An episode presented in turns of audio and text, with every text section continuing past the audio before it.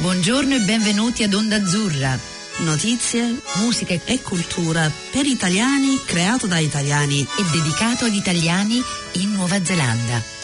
Passa il tempo, pensavo di andare molto lontano, invece resterò per sempre il sole.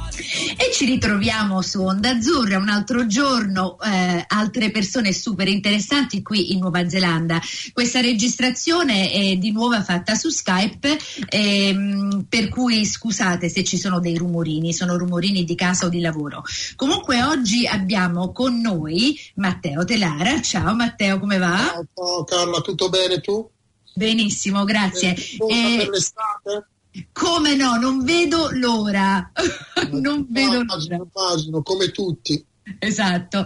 E oggi abbiamo con noi un simpaticissimo, eh, cioè è difficile spiegare chi è questa persona, perché vi do un po' una lista di tutto quello che è per, fate, per farvi capire un po' con chi parleremo. Eh, l'agente consolare onorario d'Italia per Canterbury, abbiamo il program manager di Ara Institute of Canterbury e in più il direttore di Design Factum, per cui eh, non la chiamerei una persona molto lazy, però lo chiamiamo Belfiore Bologna. Buongiorno. Buongiorno, buongiorno. Ciao, ciao. Buongiorno, salve. Guarda, l'ho dovuto dire perché cioè quando ho iniziato a fare la lista ho detto ma, ma dorme questa persona? Come campa? Senti Belfiore, iniziamo un po' con te, perché ehm, io ti ho parlato parecchio fa per cinque minuti, so che sei parte italiano, parte kiwi ora naturalmente, e hai anche una parte di te che è del Sud America. Ci puoi dare un po' un'idea di come, come avviene questa cosa? Allora, uh, io sono nato a Caracas, Venezuela. E, e mio padre, come tanti italiani, eh, negli anni cinquanta uh, c'è stata questa grossissima immigrazione uh, in Venezuela. Venezuela era un paese uh, che aveva aperto le, le frontiere per molti migranti del dopoguerra, tra cui c'è una grossissima colonia di italiani, anche spagnoli e portoghesi. E era un paese che in quegli anni aveva, non aveva debito pubblico, eh, aveva l'abbonanza del petrolio, eh, praticamente aveva queste infrastrutture modernissime all'epoca, era praticamente come andare a Dubai adesso, era, era Venezuela all'epoca. Eh, e quindi tanti italiani, qui mio padre, eh, emigrò lì. E io sono nato lì e poi, uh, e poi niente, io avevo sempre, il, come tanti figli italiani, avevo il legame con, uh, con l'Italia, sai, le chiamate il, eh, la domenica per, per parlare con, con i nonni, eh, eh, i viaggi in Italia poi per conoscere tutti quanti e così via. Il legame è proprio questo, quindi io sono proprio un ibrido. E poi, ok, allora... Dal Venezuela facciamo un piccolo fast forward in Nuova Zelanda. Come, come ci arriva un eh, italo sudamericano? Oddio, allora ci sono state diverse tappe. Allora io, ehm, io me ne sono andato a vivere in Italia quando ho deciso di fare la specializzazione. Eh, io sono architetto, ehm, la mia facoltà di architettura in Venezuela tra l'altro è, ha una una doppia una reciprocità col Politecnico di Torino. All'epoca non c'era, eh, però c'erano già dei legami col Politecnico di Torino e c'era questa scuola di specializzazione che io ho fatto, eh, specializzazione in tecnologia, architettura e città per le aree urbane, urbane nei paesi in via di sviluppo. Um, io ho fatto questo dal novantasette fino al no, eh, novantanove, quindi io ero a Torino e poi sono rimasto a Torino per... Eh, lavorare, rimasto lì. In totale eh, ero a Torino per sei anni. Eh, ho fatto persino servizio militare a Torino nei Carabinieri, ho fatto soltanto la parte del corso, poi, poi sono stato riformato. Un'esperienza bellissima, tra l'altro, ehm, a Fossano. Ehm, poi da lì ero rientrato in Venezuela e dal Venezuela eh, stavo facendo la, la stavo, stavo vedendo la possibilità di andare in Giappone per una, per una ricerca. Con la Tokyo che sarebbe la eh, Tokyo University of Fine Arts and Music. Alla fine questa cosa non è andata, però eh, sono rientrato in Italia e da lì è venuta la possibilità di andarmene a vivere a Shanghai. Me ne sono andato a vivere a Shanghai, a Shanghai eh, due anni e mezzo a Shanghai, e quando, quando ero a Shanghai c'è stato un, un giorno c'era una delegazione della Nuova Zelanda che è venuta a fare un showcase del paese, tutto, tutto. Eh, mia moglie e io abbiamo guardato questa cosa, mm, interessante, eh, quindi io poi sono rientrato in Italia per un anno per un contratto, diversi progetti. Eh, poi da lì è stata la possibilità di venire qua, c'è stata un'offerta di lavoro in un college privato e sono venuto. E inizialmente avevamo detto ma facciamo, che ne so, quattro cinque anni, proviamo, e tredici dodici anni dopo eccoci qua ancora. Wow. Eh, sì, sì. E quando sei... siete venuti eh. in Nuova Zelanda? Mm? Dove esattamente in Nuova Zelanda? Christchurch. Sì, è sempre Christchurch, sempre qui. Per cui tu ti sei vissuta, cioè ti sei vissuto una, una vita di Christchurch abbastanza piena, perché ci sono successe così tante cose a Christchurch in questi tredici anni, veramente. Prima di tutto il cambiamento, anche prima del, del terremoto, perché è stato un cambiamento economico, culturale, eccetera, molto grande. Penso che la tua attività di architetto, eccetera, avrà avuto un... cioè una bella, un bel posto da dove andare avanti. Poi il resto è, wow, ti sei vis, visto un, una bella fase.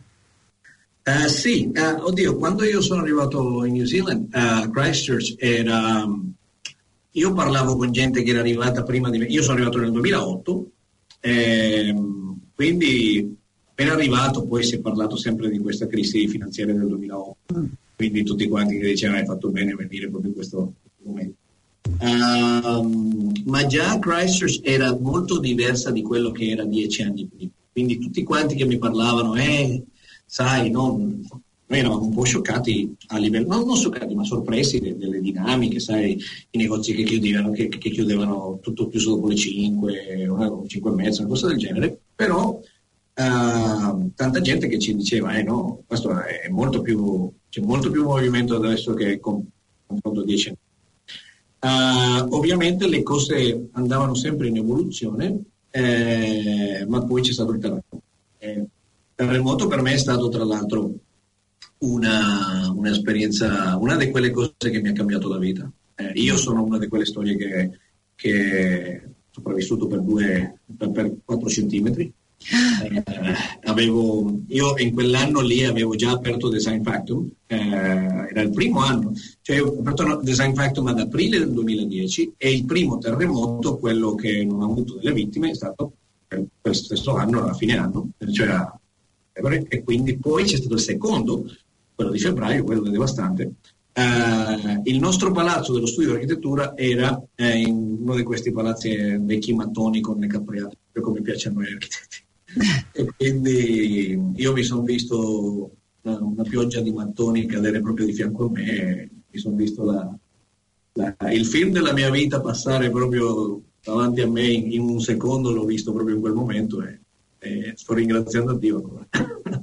Sì. Wow, mi hai, mi hai appena fatto ricordare anche a me, io mi ricordo che stavo in K-Road comprando una macchina e mentre compravo la macchina avevano acceso la televisione e mi sono vista quello che naturalmente è stato fatto vedere in televisione. Mi hai fatto ricordare questo momento pazzesco, poi specialmente per vedere i palazzi di Christchurch e com'erano, cioè com'erano prima e quello che com'è Christchurch ora. Senti, eri nel centro, proprio nel centro? Sì, sì, è una zona che si chiama Poplar Lane, che tra l'altro è, stava avendo un prof, una riqualificazione molto interessante, localini giù, eh, tra l'altro la, stavano costruendo la via del tram lì, e tra l'altro la, la mia predecessor di agenzia consolare, eh, lei eh, ci passava sempre da lì anche che, che era il tram, e era una zona che stava prendendo molto, eh,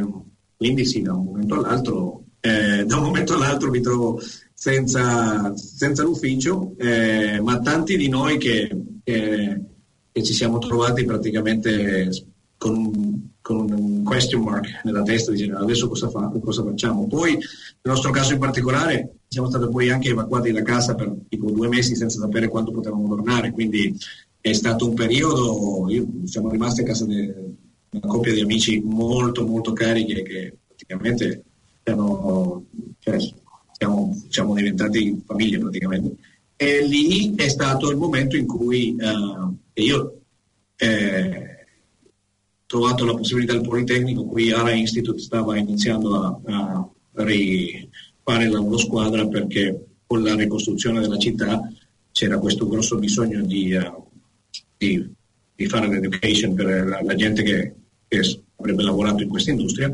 e loro già ci conoscevamo perché io prima lavoravo per un college privato che si conosce qua, quindi praticamente niente, c'è stata questa opportunità, ho fatto, ho fatto l'application e quindi ho iniziato col Politecnico, eh, ma ho mantenuto la, la, la, la Design Factum sempre da casa, eh, un progettino qua, un progettino là, finché pian piano eh, le cose sono, si sono avviate. Poi sai, da lì eh, sai, io ho iniziato al Politecnico, insegnante, poi sono diventato year leader, poi sono diventato program leader manager, eh, e poi a un certo punto c'è stata questa possibilità di diventare agente consolare e, e così via. Infatti, per chi non lo sa dei nostri ascoltatori, ehm, questo Ara è interessantissimo. Io cioè, conosco un po' di Ara, comunque è un politecnico eh, slash università eh, di vocazione, per cui hanno dei corsi fenomenali eh, di studio, dalla cucina, cioè a diventare chef, a architettura, a danza, a eh, physical education, per cui è, uno, è un po' un, un modo di studiare moderno. Hanno eh, modernizzato questi edifici e in più hanno costruito parecchio e, ed è veramente interessante. Infatti eh, mi ricordo eh, quando l'ho visto e quello che stavano facendo, ho detto wow, questo mi dà un'idea di come sarà l'educazione un po' nel futuro, per cui tu l'hai visto proprio dall'inizio, è un po' affascinante, no? Sì, sì, oddio, io eh, nel settore tertiary education eh, io già lavoravo da quando, cioè, lavoravo, quando, quando ero in Cina, lavoravo per un gruppo eh, singaporese di college e quindi che operava in Cina e, e, a livello di di Nuova Zelanda ovviamente c'è sempre il settore università e c'è il settore politecnico. Noi siamo un politecnico, come lo è Unitec in Auckland, e infatti noi siamo molto, molto abbiamo molto buon rapporto di Unitec. Ehm, la differenza di solito quando la gente domanda è che la nostra è un'educazione molto più hands-on, molto più applicata, molto più eh, pratica, eh, e quindi questo fa anche che il nostro tempo che dedichiamo agli studenti è molto, noi di solito siamo molto più uh, one to one. Uh, l'università ovviamente si basa molto più in ricerca e ovviamente i, gli, um, gli insegnanti dell'università uh, de, loro di solito hanno meno ore di insegnamento perché dedicano più alla ricerca. I nostri invece hanno più ore di insegnamento, ma appunto perché non ricerca, ma perché in realtà il modello di educazione è diverso. Adesso il governo, non so se avete sentito dire, c'è questa Reform of Vocational Education e quindi tutti i politecnici eh, stanno praticamente transizionando verso una, una, un modello, eh, la, praticamente è una nuova istituzione di tutto il paese, di cui adesso i politecnici siamo eh, sussidiari, ma è una transizione per due anni e, e quindi tutti quanti diventeremo il New Zealand Institute of Skills and Technology. Mm. Sì. Cioè, mi fa venire voglia di tornare all'università, devo dire la verità. Chissà sei sempre in tempo, Carla, sei sempre in tempo. Lo sai, guarda, ci penso spesso, però ogni volta che vedo tutte, tutte le materie che offrono dico dai, questa volta potrei essere tot, tot, tot, sarebbe bello, eh? Comunque senti, eh, ti volevo chiedere un'altra domanda, un po' per, per andare in, un altro, in un'altra via, ma so, cosa fa un agente consolare onorario dell'Italia giù a Canterbury? Allora, eh... La, praticamente l'assistenza uh, ai connazionali che sono residenti qua e anche uh, tante volte a quelli che sono di passaggio, stanno viaggiando.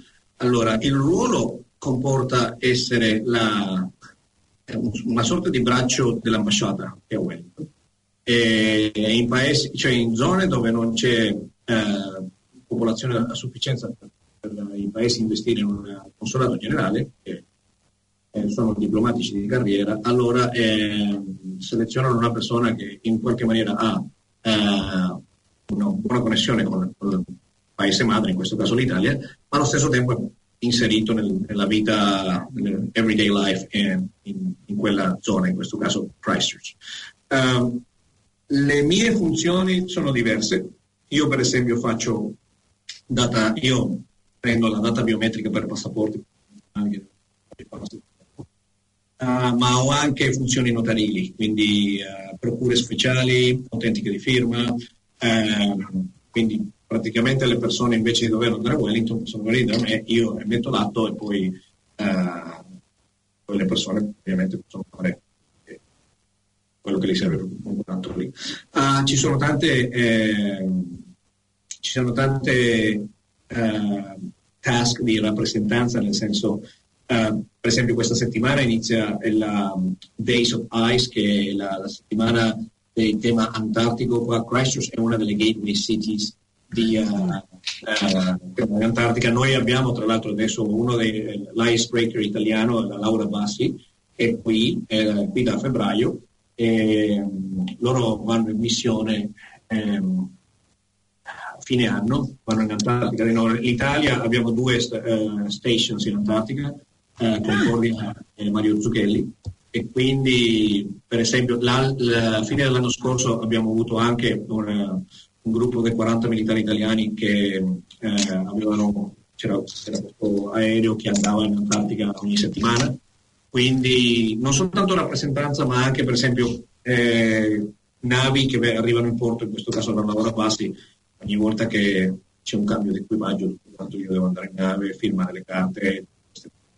Ehm, ci sono anche delle cose che fa un agente consolare che sono, sono più, cioè, oddio, che per esempio, cioè, per esempio su eh, ha qualche problema con la legge, a, a me chiamano per primo.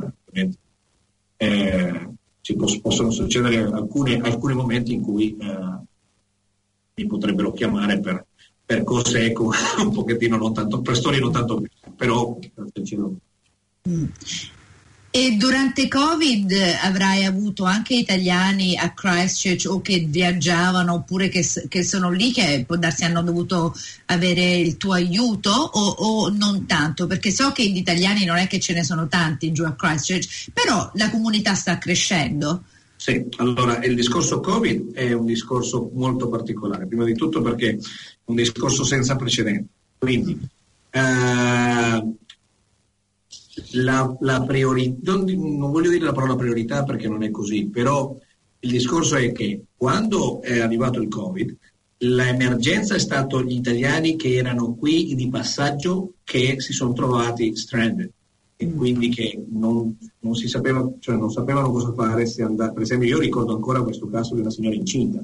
Questa signora se non tornava eh, arrivava a un punto per la gravidanza che non avrebbe potuto prendere un aereo, quindi Eh, lei con la, il marito e i due figli era incinta e era un viaggio per la Nuova Zelanda, quindi cercare di trovare un aereo per questa signora eh, tanto, tra l'altro il nostro ambasciatore eh, veramente ha fatto di tutto eh, perché, perché tutti quanti quelli che erano stranded qui potessero eh, in qualche maniera ri, eh, rientrare eh, a casa. E quindi la, una delle cose che è successa appunto è che a un certo punto, eh, prim- una settimana più o meno prima del lockdown, qui in Nuova Zelanda, eh, l'Italia, Roma, ha, ha chiesto quindi che eh, ambasciata e noi agenzie consolari fossimo chiuse, e sono semplicemente per procedura di emergenza, un po' per, per evitare appunto il rischio per noi. E quindi molto del nostro lavoro di quelle prime settimane del lockdown è stato proprio assistere Eh, cittadini italiani che erano qui stranded, che erano eh, non sapevano cosa fare. Eh, c'era anche per esempio uno che eh, aveva perso il lavoro e quindi doveva tornare, non sapeva, poi tanti casi diversi, quindi um, eh, tanti casi che avevano del, delle sfumature diverse. C'è ci sono stati casi che sono rimasti qua, ma che, perché era stato quello che finalmente era la, la cosa migliore per loro, ma era quel date de, eh, giorno dopo giorno di comunicare, e quindi la, diciamo, assistenza verso connazionali che sono residenti qui era praticamente, in quel momento non c'era non c'era nessuno che richiedesse un passaporto, non c'era nessuno che richiedesse una, de, delle, delle pratiche normali, diciamo, per residenti qui, perché appunto la, la eh, cioè, perché la priorità erano queste persone che erano state qui, ma allo stesso tempo perché questi cittadini che erano qua, la loro vita viene fatta qua, quindi le loro situazioni erano, erano in una certa maniera, loro non avrebbero potuto viaggiare se volessero, una cosa del genere, quindi la nostra è stata, c'è stato uh, quello e più ovviamente altre situazioni. Per esempio abbiamo la, la Laura Bassi era qui e dovevano cambiare equipaggio, e quindi c'è stato un momento in cui per esempio la, la eh, non si poteva viaggiare tra Auckland e Christchurch, e la, la crew doveva raggiungere Auckland, e tutti questi dettagli, quindi un wow. po' di lavoro sì, sì, simile tra l'altro quando ci sono i terremoti. Io mi ricordo quando c'è stato il terremoto di Kaikōura, eh, la stessa cosa, Kaikōura, ah, eh, sì, c'è stato il terremoto di Kaikōura e io mi ricordo stavo andando da casa al lavoro e, e dovevo passare dal punto dove, dove c'erano tutte le missioni, e sono andato lì per, semplicemente dal mio nome, casomai qualcuno arrivava. Eh, mi avevano detto da, da, dal protocollo che avevamo che non c'era nessuno nella lista degli italiani che venivano da Kaikōura. Ma guarda caso io dicevo, qualcosa mi dice che, tra, che mi, mi chiameranno di sicuro, e infatti ero in autostrada e dieci minuti dopo mi chiamano che erano appena eh, arrivati a Christchurch due, una coppia di italiani che, che erano a Kaikōura, che le, le avevano portate con l'elicottero, quindi sono andato a prendere a casa. Ma senti, eh, lo sai che mi hai, mi hai fatto ricordare, cioè lo sapevo però era proprio messo in una file dietro al mio cervello, il fatto che proprio Christchurch è la base dove passano tutti per andare in Antartica, cioè è proprio il hub di scienza in Antartica, e non sapevo che l'Italia aveva due stazioni lì, lo sai, non avevo idea.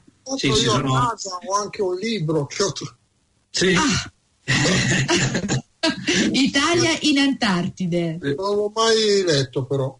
Sì, sono, sono due stazioni, eh, la Concordia è l'entroterra ed è, ed è in joint eh, con la Francia, e, ah. e Mario Zucchelli eh, più verso la costa. E, sì, io, io quando ammetto quando, quando ho preso il ruolo consolare Eh, non conoscevo molto del fatto antartico, sì, ero andato alla, all'Antarctic Center e tutto quanto, ma non, non avevo, dal momento in cui ho preso il ruolo consolare eh, praticamente è stata una learning curve, eh, un imparare approfondito, persino infatti eh, l'anno scorso un progetto che stavo facendo eh, purtroppo non, non potrà essere costruito per il momento perché il Covid lo ha fermato, è stata la ristrutturazione eh, del Centro Internazionale Antartico. Wow, sì, sì, wow, super interessante. Cioè... Infatti io mi domandavo, prima uh, hai citato che quando c'è stato il primo terremoto a Christchurch tu avevi appena aperto questa Design Factum. Sì. Ecco, vole- mi, mi domandavo di cosa si trattasse esattamente, non so se... Sì, era il mio studio di architettura. Eh. Sì, esatto. Sì, sì, quindi avevo, avevo iniziato ad aprile del duemiladieci eh, perché prima ero, ero uno studio locale che mi avevano aperto una partnership, sono stato con loro per un annetto e quindi ovviamente una, una delle persone che era là dentro ha deciso di aprire il nostro e, e niente, poi stiamo parlando aprile duemiladieci eh, tutto stava decollando, tutto quanto, e poi arriva il primo terremoto, e, e, che tra l'altro il primo terremoto è stato di notte, mi ricordo che ero a casa, e, sì, siamo andati a vedere l'ufficio, era tutto ok, eh, qualche nel palazzo c'era qualcosa, ma potevamo entrare di nuovo, quindi tutto ok, eh, però il devastante è stato quello di febbraio, febbraio è stato quello, quello Vi occupate di una tipologia di architettura particolare? O? Io in realtà quello che faccio è quello, io, io lo chiamo, uh, io faccio un qualcosa che è molto tailor-made, nel senso uh, per me un progetto non è mai uguale all'altro. Uh, eh, a volte la gente mi domanda che stile hai e io non ho uno stile, io ho la, la, l'antistile. Uh, io non io seguo uh, una maniera di lavorare che io proprio la chiamo tailor made, forse perché sono figlio di santo quindi eh, ricordo quelli, quei momenti in cui la gente veniva nel negozio di mio padre, si, si, si misuravano le cose che erano mezzo fare, poi tornavano di nuovo la settimana dopo e quindi un dettaglino qui, un dettaglino qua. La, quella proprio è la mia maniera di lavorare l'architettura, quindi io uh, vado molto a come vive la persona o le persone o qual è la identità della casa sociale, qual è il messaggio che vogliono dare, qual è la sensazione che vogliono dare, la, la um, awareness che vogliono creare. Quindi c'è molto questa fase di, di lavorare con il cliente mano a mano, quindi c'è abbastanza... Devi, devi ascoltare parecchio. Quando, sì. Quindi faccio un po' di tutto, faccio uh, architettura residenziale, faccio commerciale, eh, ma è tailor made. Quello che io offro è di solito una, pochi, io faccio pochi progetti, ma quelli che faccio sono molto sul, sul dettaglio, sul tailor. Ah. Wow, eh, cioè sono qui un po' allibita per tutto quello che fai. Infatti ti ho dato anche un nuovo titolo, dito- de- direttore di emergenze a Christchurch, eh, consolario di tutto per italiani. No, comunque, no sei, sei fantastico, cioè fai così tanto, non so do, quando dormi. Però sentite ragazzi, sfortunatamente eh, come al solito questi venti ventotto minuti spariscono e sembrano sempre cinque. eh, Belfiore, sei stato fantastico, ti ringraziamo, grazie per tutto quello che fai per noi italiani e i nostri visitatori, i turisti eccetera giù a Christchurch. ehm, sì, sper- speriamo di vederci presto e sono molto interessata in questa di un'altra parlatina sull'Antartica. Vediamo di, di metterci un po' d'accordo e vediamo di parlare anche con gli italiani che sono lì. Può darsi, possiamo organizzare qualcosa? Sì, ma infatti io questa sera proprio arriva, è appena arrivato, appena uscito dalla quarantena, la persona che è a carico della missione del, della nostra missione antartica, quindi lo vedo per cena oggi e gli posso parlare. Ci sono, ci sarebbe di sicuro la, la, la possibilità. Eh, io rido perché in realtà io e te ci siamo visti eh, a un evento della Camera di Commercio recentemente a Auckland e quello è un altro ruolo che io ho preso. Eh, lo so, lo so, non, non abbiamo ma, avuto tempo. quindi, quindi alla fine, ma il bello è che comunque posso, si riesce a combinare il, il ruolo consolare in questa maniera, ovviamente sono. Però sì, posso, si può organizzare senz'altro e, e penso eh, di questa squadra sicuramente sarà, sarà fantastico. Allora dobbiamo salutare tutti, grazie, grazie Matteo per essere stato con me oggi. eh, Belfiore, sei stato fantastico, grazie, alla prossima ragazzi e ci risentiremo. Grazie, ciao, mille. Belfiore, grazie mille. Eh, ciao, ciao, buon proseguimento di giornata. Ciao, ciao.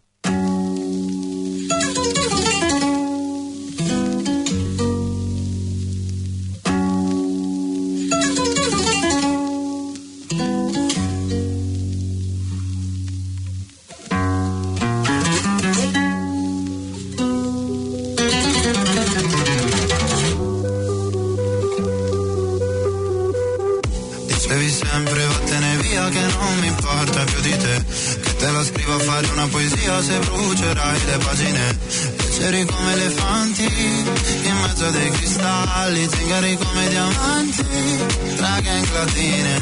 Morire, morire per te, eh, non serve a nulla perché eh, lascerò il mare alle spalle, cadendo su queste strade. Ti chiamavo, mi dicevi, cercami nel barrio come come se, come se fossimo al buio nella notte. Vedo te, casa mia mi sembra bella, dici non fa per te, però vieni nel quartiere per ballare con me.